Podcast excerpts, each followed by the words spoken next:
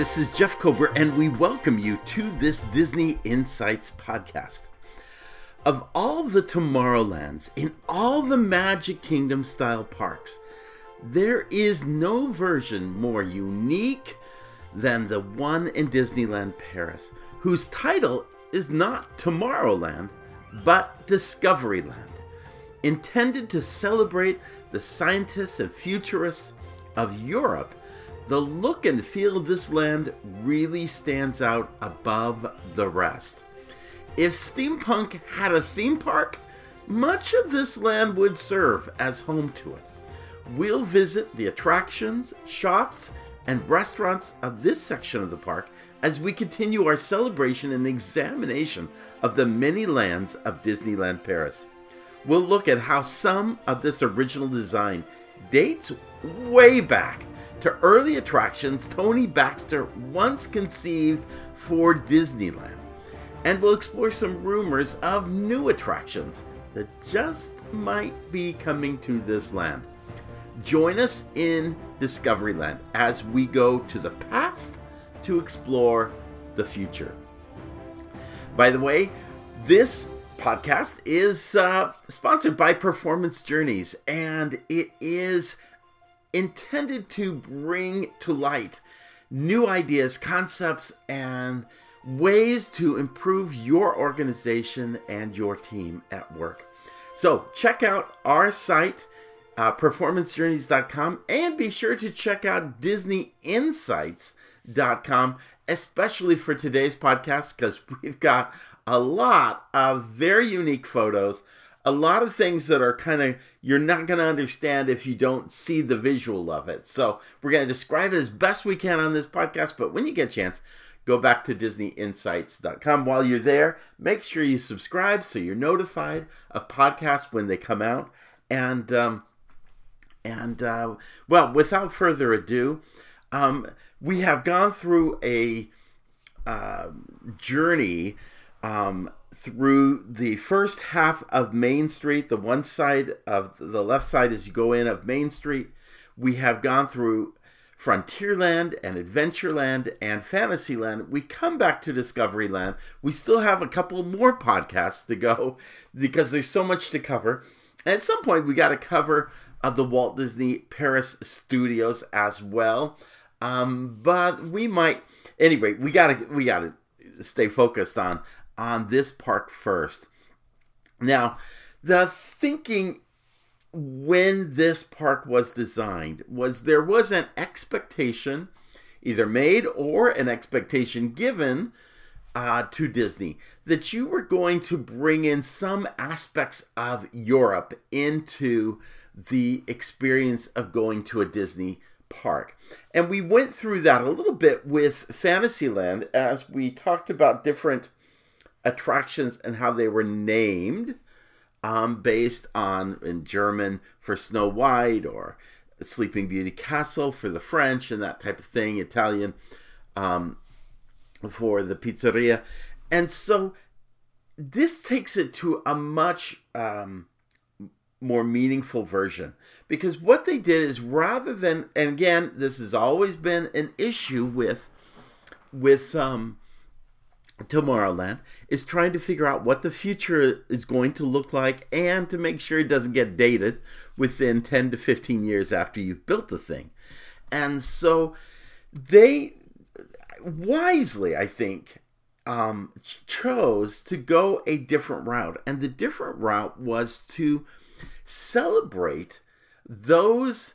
Um, those visionaries, those individuals who, like H.G. Wells and Jules Verne, had um, really thought through um, what the future might be.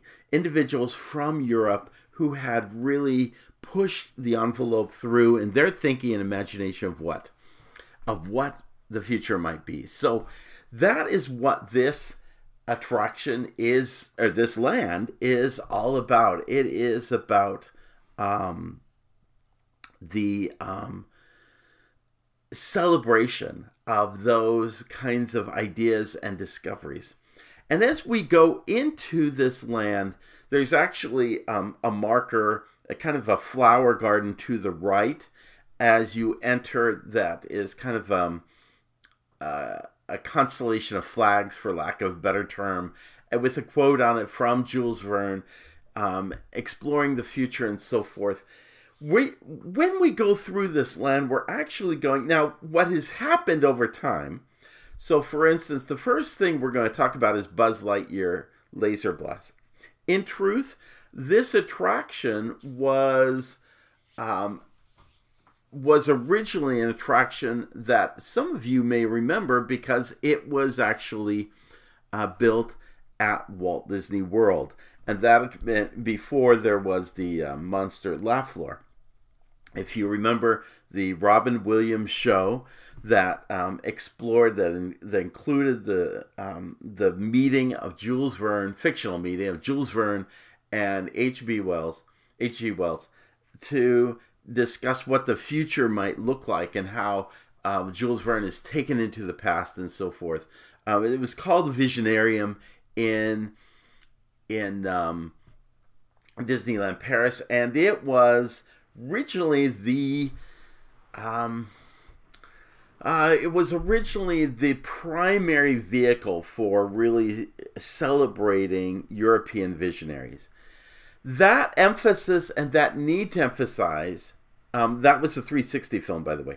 The need to emphasize all that and and make that what it is kind of faded away. And over time and unfortunately fortunately or unfortunately the land took on other themes futuristic themes as well as those of the past. But we're going to talk about them and we're going to divide up the land into two sections. It's it's not as cl- as clear, but I'm going to talk about what I would refer to as um, as the um, um, South uh, Discovery Land, and then what I might refer to as the North uh, Discovery Land as we go through this. The the South being a little bit more. Um, uh, south being a little bit more toward the original roots of the land and what it looks like. So, but we begin with Buzz Lightyear, which honestly is a beautiful attraction. It's well done. They have maintained it, upkept it recently, um, and it looks beautiful at night as well.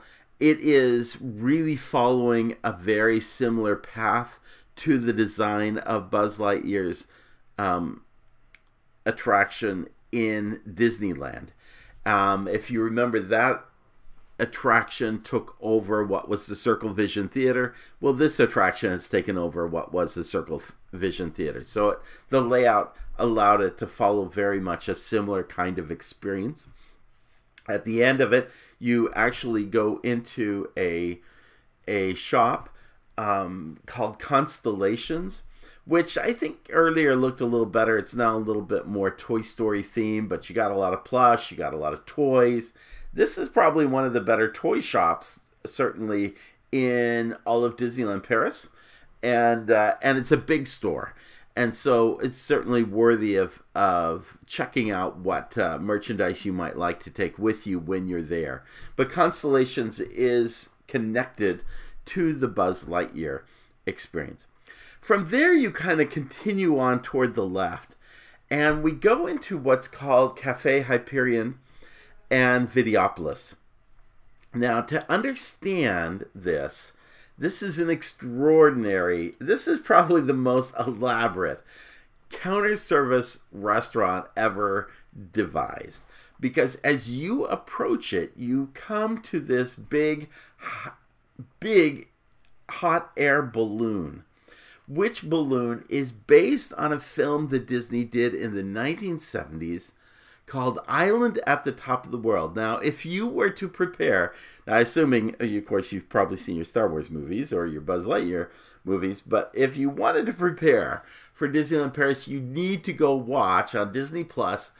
Um, uh, if you have never seen it before, um, Island on Top of the World, which was a pretty elaborate production of its time.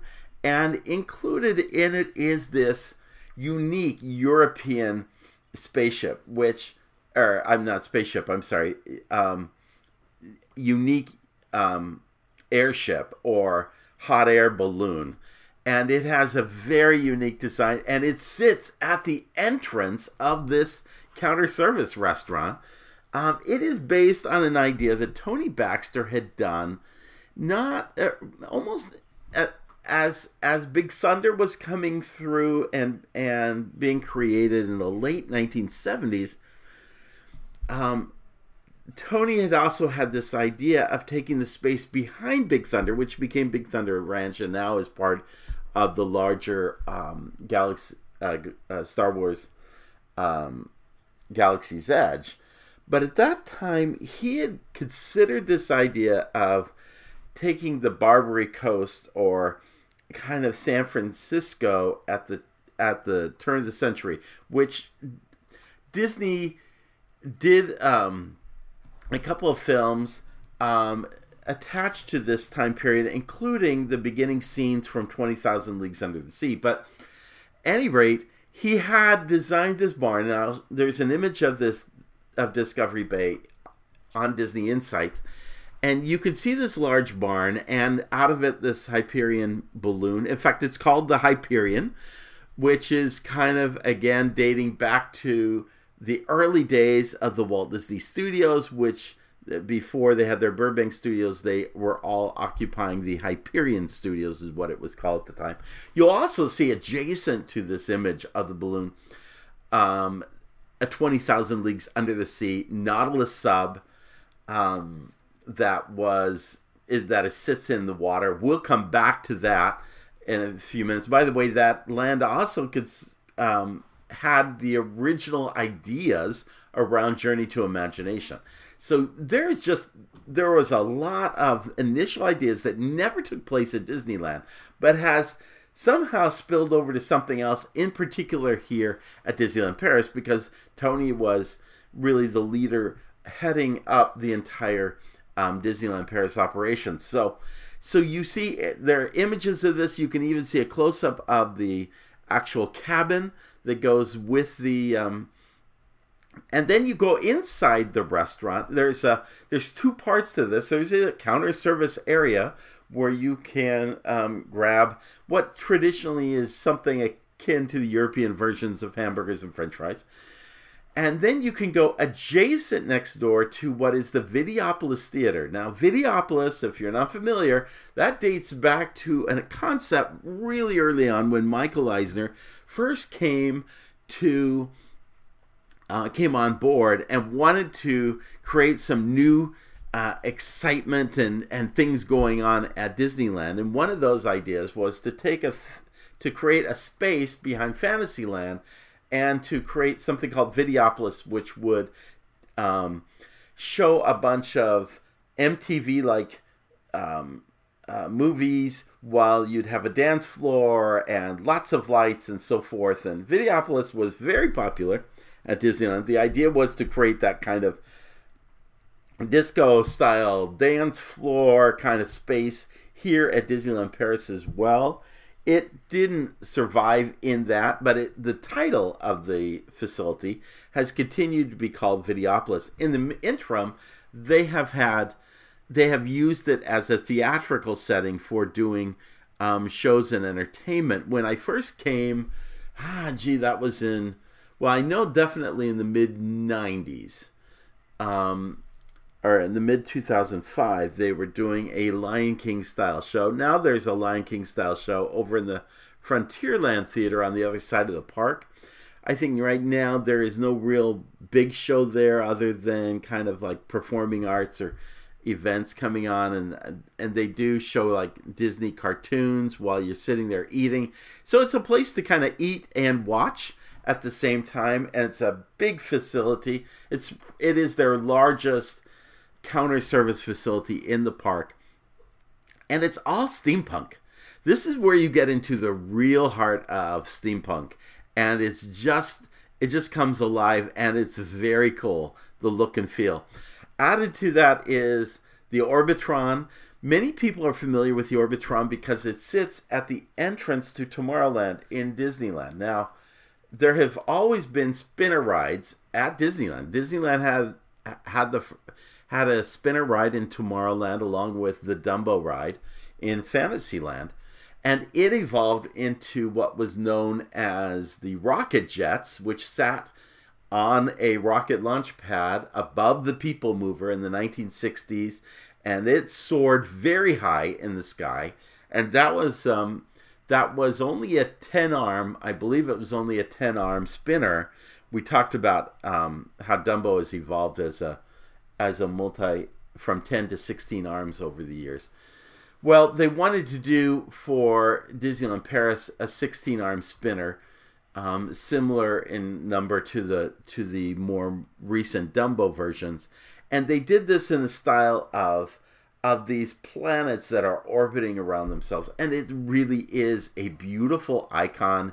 It there is an aesthetic. I mean, the the the movement that goes on, not only when the ships uh, come up and and turn, but the um, but the planets themselves are kind of revolving around each other. It's a very clever design. Again, more of the steampunk feel and it's a very clever design. It sits more in at Disneyland Paris than it does at the front, which is really there are two frustrations the guests um, level at the Orbitron at Disneyland. First, it just sits there at the entrance to Tomorrowland, like um, "Come get me," um, and it's a little almost like a billboard. It's just too it's too blatant and when it really the rocket jets you sit in the back now they couldn't put 16 arms on on the on the one in the back and and it ended up becoming this satellite piece of art that would revolve with music at times um, it's disappointing and that's the other aspect that disappoints people. The cool thing about the rocket jets which is still true about um, uh, the astro orbiter uh, in Tomorrowland at Magic Kingdom is that it sits up really high, and, and when the ships go up, it's really a cool view, and it. It's it's it's almost more of a thrill ride. It's less of so when you are on the ground, but notwithstanding, its position is much better here in Disneyland Paris, and it is part of the total aesthetic. Next door, across the way, is a cool station. Again, um, Coca Cola products, similar to the Cool Station concept in Magic Kingdom. And then adjacent to that is the Autopia. It is their um, little raceway with cars. The cars take a very, um, again, the, the the building itself, the entrance and the queue area and the loading area takes a very steampunk look. The cars take almost a stylized deco look to them. Um, and I have to tell you, of all the attractions I really looked forward to riding when I was there last summer, I want to do this direction. Not that the cars operate any differently; they putter along like they do at the at the Speedway or at the Autopia at Disneyland. But there is a whole set of gardens and green space that occupy this, and there are a lot of tracks that weave in and out of themselves. It's a it's a very unique design. I also have a map of the area, and you can see how the the paths all kind of crisscross around each other. There's actually two maps, one with a um, a uh, uh, board that shows you wait times, but another one that shows you an aerial view of it. And I actually, what you, what you could do last summer in terms of you could pay a premium price to get the essence of a Genie Plus experience, but you could also kind of do it a la carte. You could just pay, and I paid about $5 to be able to cut the long line to get into the Autopia and to ride this attraction, and it was worth it because I didn't have to wait, but I still was able to do it. And I highly recommend uh, that attraction as well because it's just a very different thing. Now, the last piece in this section of the park um, is and and it, it's actually connected to the next section of the park, but but it is the Nautilus sub. So another piece that came out of Tony Baxter's Discovery Bay was the idea of having a Nautilus not ride but walk through experience. with the popularity of the attractions and the realization that most of the people were going to come during summer months or warm months of the year to the park, maybe holiday weekends and so forth, but largely the summer months, those three summer months are huge at Disneyland Paris. And so they wanted to build some attractions to, to have more ability. And the Aladdin um, walkthrough, which I I have described with Adventureland and the one in Frontierland, and of course the Sleeping Beauty Castle was already there with it, with the dungeon, the dragon. We'll talk more about that in an upcoming podcast. But this one was based on 20,000 Leagues Under the Sea, and the how they get you down in the sub and into this area of the sub is truly Disney magic.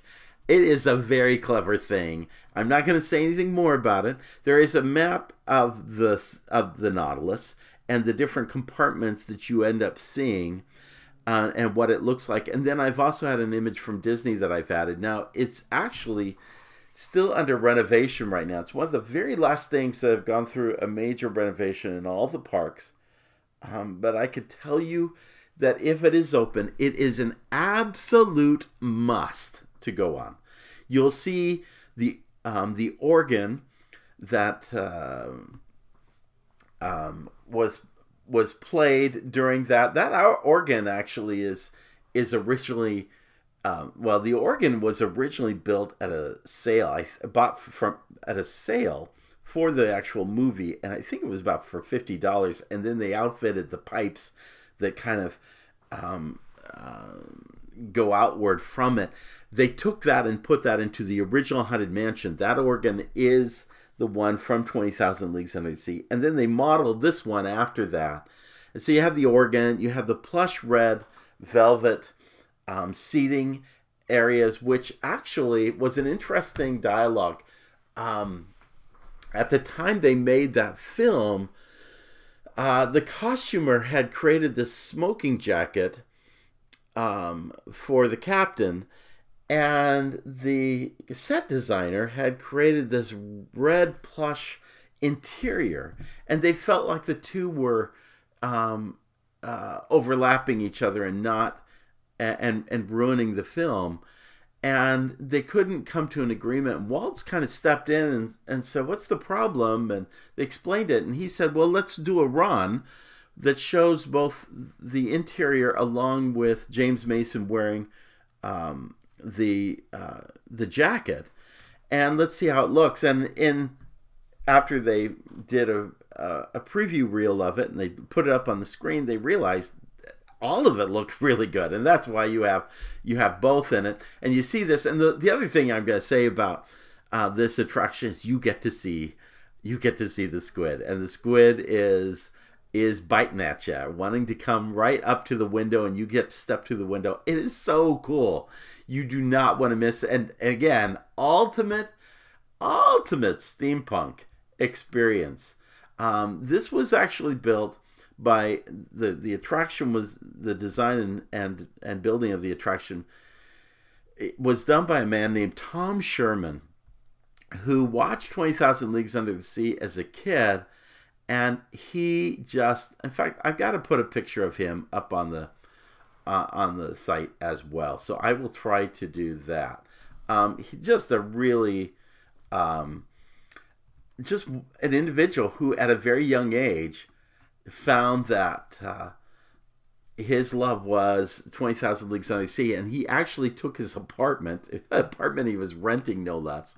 He took an apartment and he um, um, he outfitted it completely like the interior of the 20,000 Leagues Under the Sea. And so when um, so he actually somehow applied to Disney and so forth. They realized that he had he had this I'm absolute complete knowledge of everything dealing with 20,000 Leagues Under the Sea and he was actually brought in to um, build this attraction and uh, it really is a tribute to his love of 20,000 Leagues Under the Sea and uh, if you get a chance you definitely got to check it out as well. So um, so that becomes really the first section of uh, this uh, this land.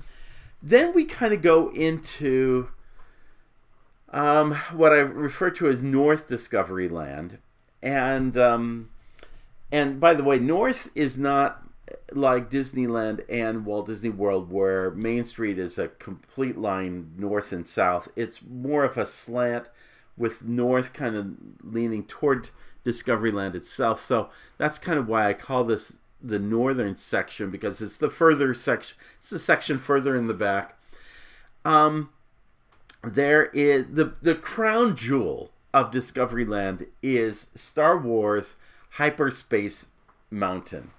Now, I'd like to just call this Space Mountain because that's how it was designed. It opened. Uh, it opened after the park opened um, in 1995, and it was actually called Space Mountain de la Terra a la Lune. In other words, from the Earth to the Moon. It follows the Jules Verne. Let me read um, the story, the backstory to this. In Jules Verne's novel, Impey Barbicane, president of the Gun Club.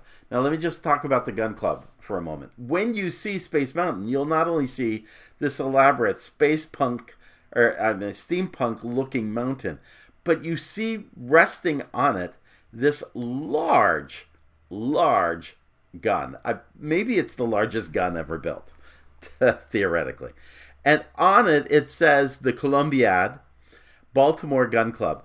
Go figure, no matter what Disney park is you're in, you find the word Columbia with the C O L U M B I A on it. This is the Columbiad Baltimore Gun Club.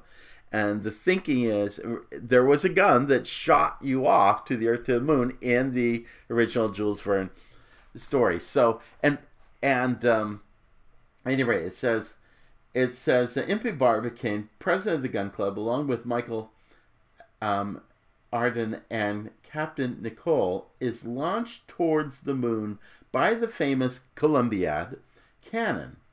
They do not reach it because the gravitational pull of an asteroid floating in space deviates them from their trajectory. They do not land on the moon, but they do see its hidden side before returning to Earth at frantic speed, narrowly escaping death. The Space Mountain story is set not long after their triumphant return. Impey Barbicane has created the Blue Moon Mining Company to exploit the ore contained in the meteorites that pass near the Earth, while the Gun Club now offers everyone the chance to make the same trip as the three space pioneers toward the moon. That was the original backstory to this, and everything supports it. So when you get on the vehicles, this train, uh, and, and, and it is a train similar to um, Rock and Roller Coaster, you're on a train as opposed to individual vehicles like at Space Mountain or, or paired vehicles like you are at Space Mountain at Disneyland and Walt Disney World. You get on this train and you board in this area. It's kind of a warehouse looking area. And then you are actually brought up into the cannon.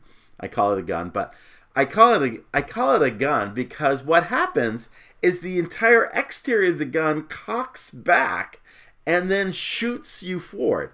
And this was Disney's first. Um, uh, they invented this this launch uh, technology that allowed you to go from zero to 60 or whatever in nothing flat.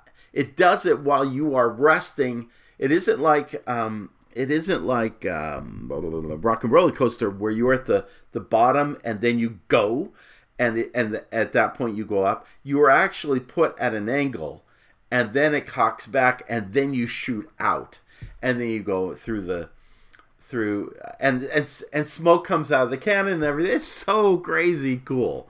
It is a really phenomenal ride, and it has inversions to it. You go upside down and kind of in a in a um, uh, a roll as you go through it.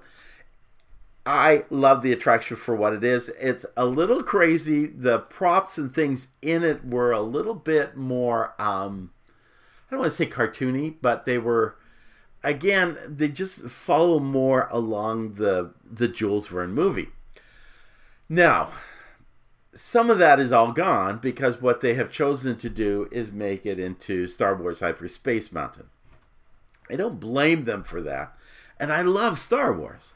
But I also love the original concoction of this attraction. So it's a little disappointing that it's now Hyperspace Mountain. But what it does do is it links it with what lies beyond it.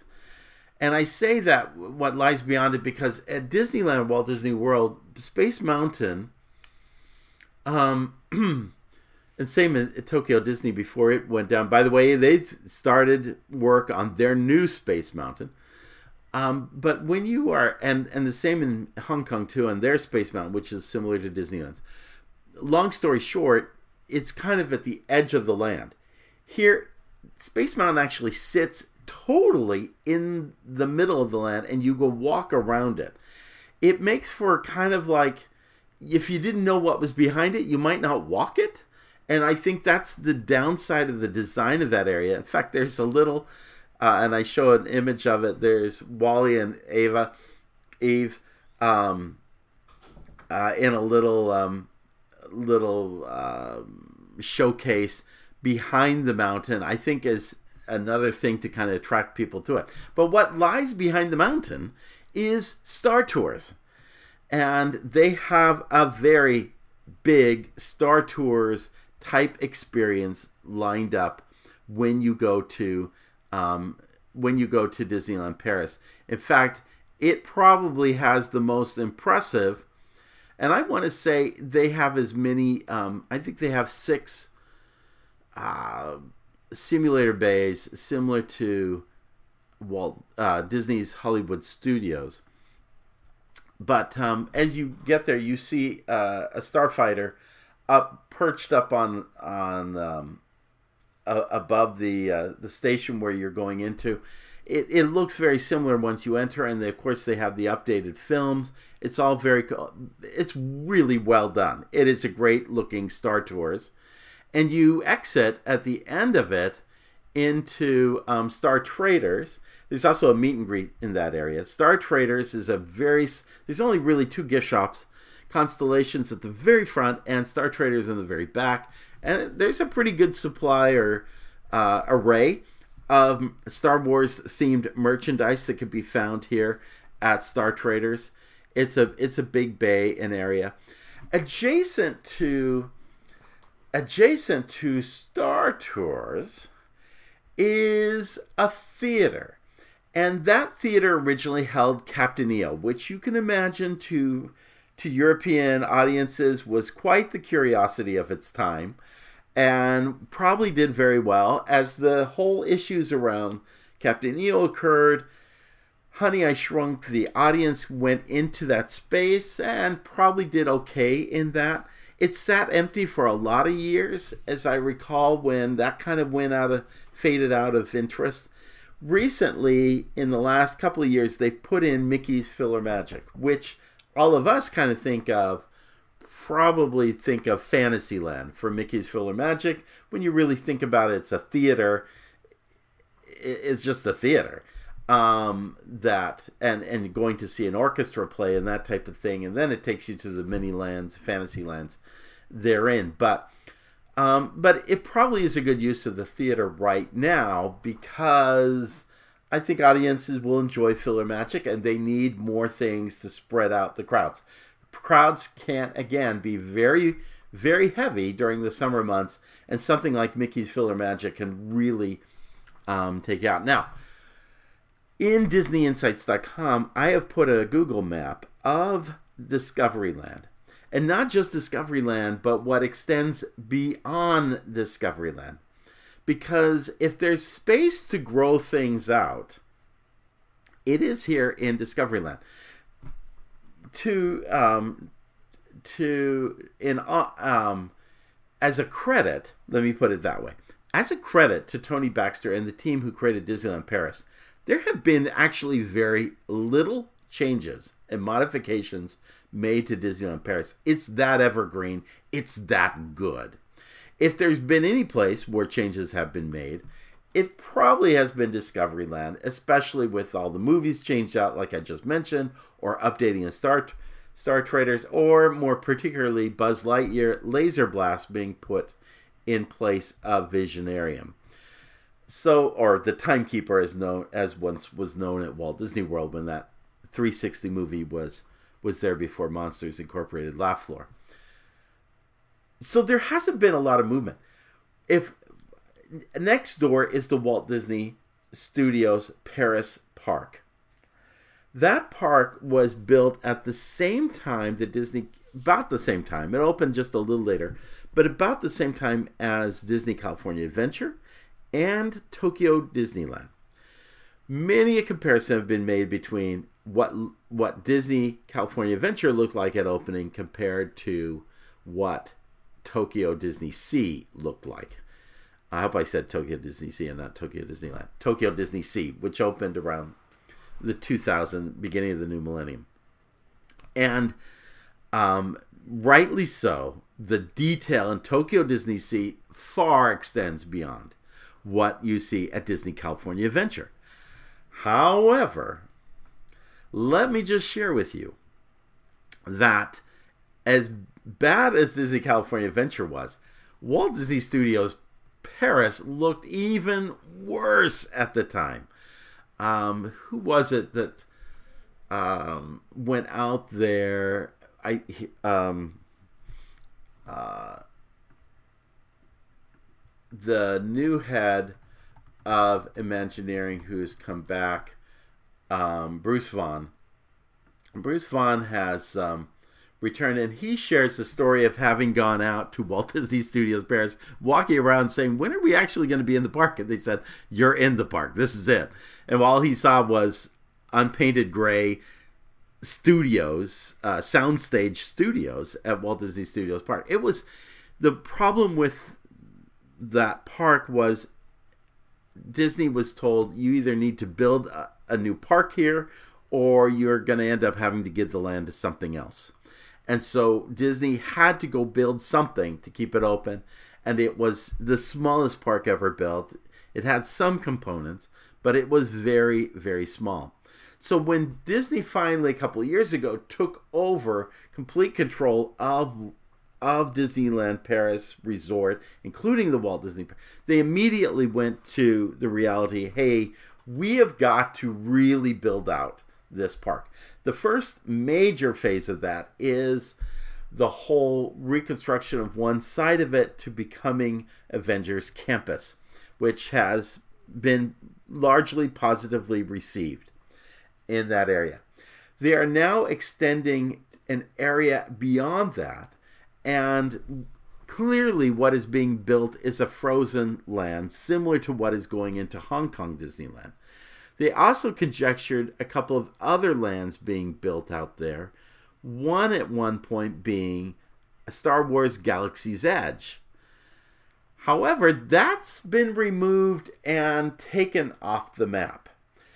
A lot of people immediately said, oh, it's because it's not a very impressive um, land and so forth, and they're not wanting to repeat all that, spend all that money to repeat that.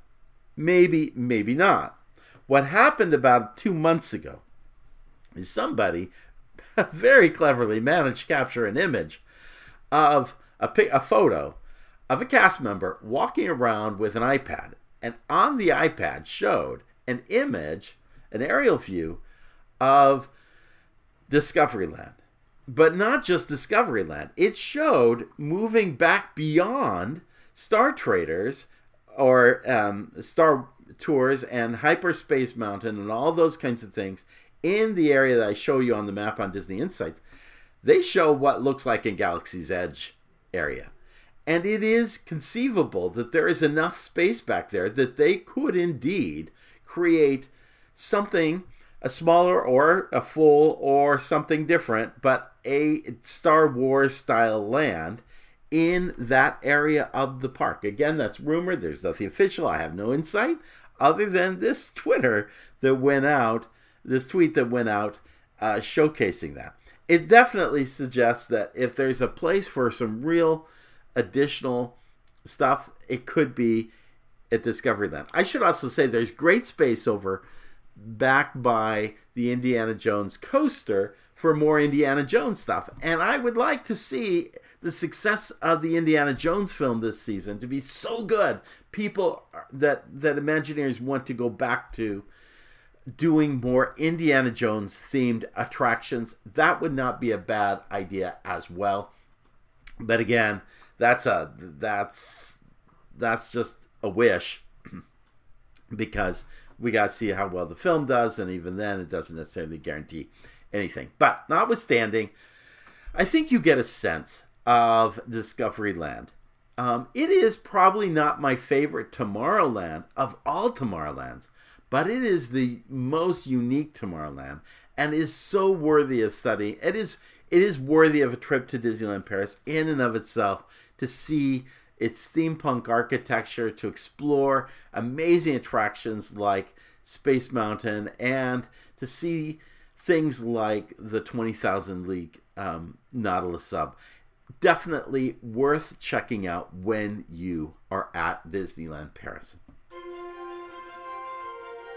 Well, that does it for this Disney Insights podcast. We've got a couple more Disneyland Paris um, podcasts to go and um, to cover and finish out the entire park. And in the meantime, make sure you check out our Wayfinder Society, which explores all things Disney and gives you a chance to um, experience Disney magic in our interactive tools and experiences.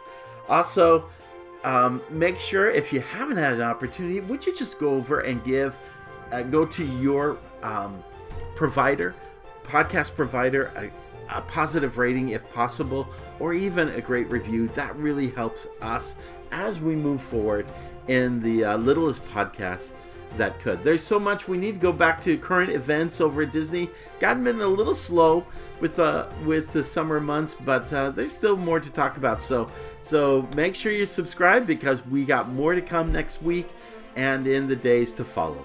Again, thanks for being with us and joining us. And in the words of Sinbad's storybook voyage, always follow the compass of your heart. Have a great day. We'll see you real soon.